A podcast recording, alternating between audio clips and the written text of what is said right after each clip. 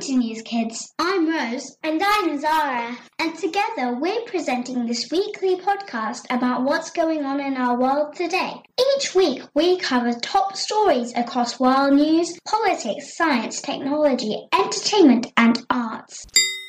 Hello everyone, this is Zara. This week we are starting with some more royal family news the Queen's birthday, followed by the pandemic crisis in India we will also be talking about the world's first pandemic proof school and finally, Earth Day.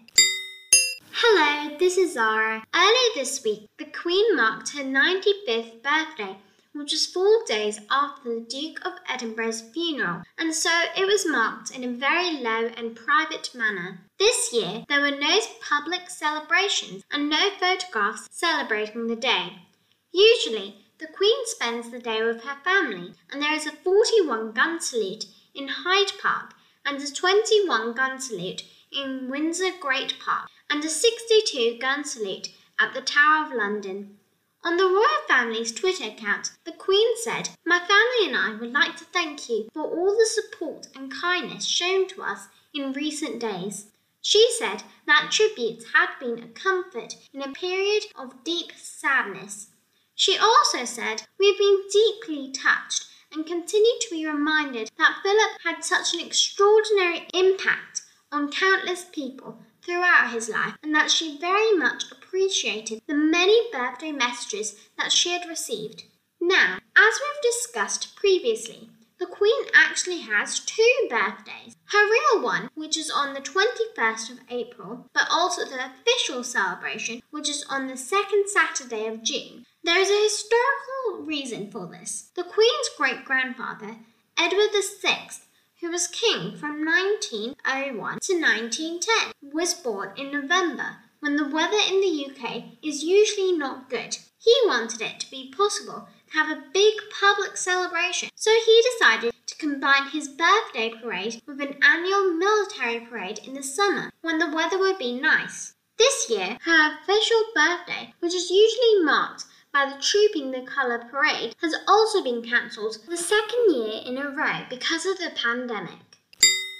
Hi, it's Rose here. It's been really worrying this week reading about the dreadful situation with coronavirus in India. The BBC has reported that for a fourth day in a row, India has set a very sad world record for the number of new coronavirus infections. A further 349,691 cases were recorded in the 24 hours to Sunday morning, with another 2,767 lives lost. The capital, Delhi is one of the worst hit areas. Earlier this year, the Indian government believed it had beaten the virus. New cases fell to 11,000 by mid February. Vaccines were being exported, and in March, the health minister said India was in the end game of the pandemic. However, since then, a new surge has erupted, driven by the emergence of new variants, as well as mass gatherings such as the Kumbh Mela festival, where millions of pilgrims gathered earlier this month.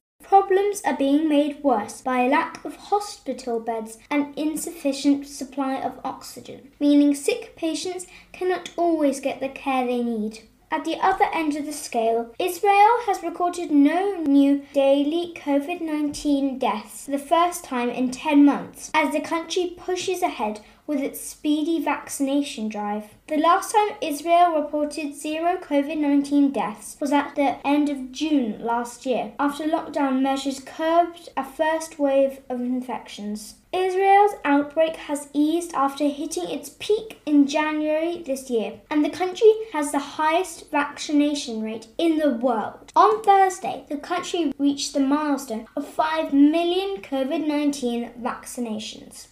Meanwhile, in the UK, a new campaign is being launched to encourage younger people to get the COVID vaccine when their turn comes as the rollout continues down the age ranges. Half the entire UK population, estimated at 66.7 million, have now received a first dose, and adults in their 30s will be invited from this week to get theirs.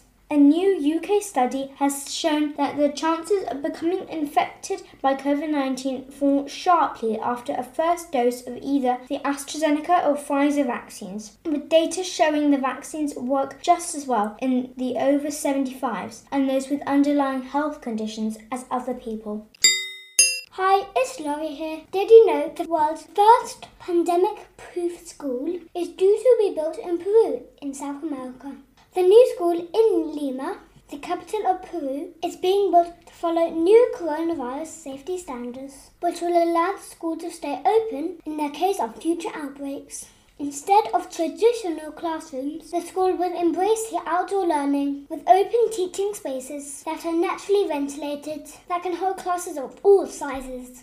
The eco-friendly school will be 10,000 square meters, about the size of one and a half football pitches. It will contain three floors of multi-use areas that encourage students to take part in learning outside. Students will have access to a swimming pool, gym, science labs, and spaces for art, music, and drama. There will also be rooftop play areas, courtyards, and gardens. Manuel Andrades from EDOM, the architect, said, We're building with nearly zero energy and a net zero carbon footprint while integrating local, reused, or recycled materials. I think it sounds like a really good idea, although I hope it doesn't rain too much in Peru. Where we live in the UAE, I don't think that this idea would work either, unfortunately. As it's so hot for most of the year, we need to be inside with air conditioning. But for countries where the weather is pleasant all year round, I think it's a brilliant idea for school children. Hello, this is Liza. This week, on the 22nd of April, it was Earth Day. Every year, Earth Day encourages people to celebrate the world and consider the impacts they have on it. Earth Day focuses on how individuals and governments can help protect the environment from climate change. Normally, all over the world, people would come together to demonstrate, protest, or celebrate. Depending on where you are in the world, the challenges facing the environment may be different, and so, on Earth Day, people are encouraged to focus on what is important to them. This could be participating in a beach cleanup or planting trees. This year and last year, all the activities to celebrate Earth Day have been moved online so that people can stay safe. On the 22nd to the 23rd of April, the Leaders Summit on Climate Change was held virtually with nearly 40 world leaders participating and exchanging views on things like climate change and technological innovations for clean energy. On the 22nd to the 23rd of April, the Leaders Summit on Climate Change was held virtually with nearly 40 world leaders participating and exchanging views on things like climate change and technological innovations for clean energy. The US President Joe Biden led the summit and said that we were in a decisive decade for tackling climate change. The US pledged to cut carbon emissions by 50 to 52% below 2005 levels by the year 2030. Canada, Japan, and South Korea also made new promises to cut carbon emissions. There are lots of ways everybody could get involved in Earth Day. There are activities and resources available on the website earthday.org. This year's theme for Earth Day 2021 is Restore Our Earth, which focuses on natural processes, green technologies, and innovative thinking that can restore the world's ecosystem. The message is that it's up to each and every one of us to restore our earth, not just because we care about the world, but because we live in it. We need a healthy earth to support our health and survival and our happiness. A healthy planet is not an option, it is a necessity. All for this week. I hope you enjoyed our show and thank you for listening.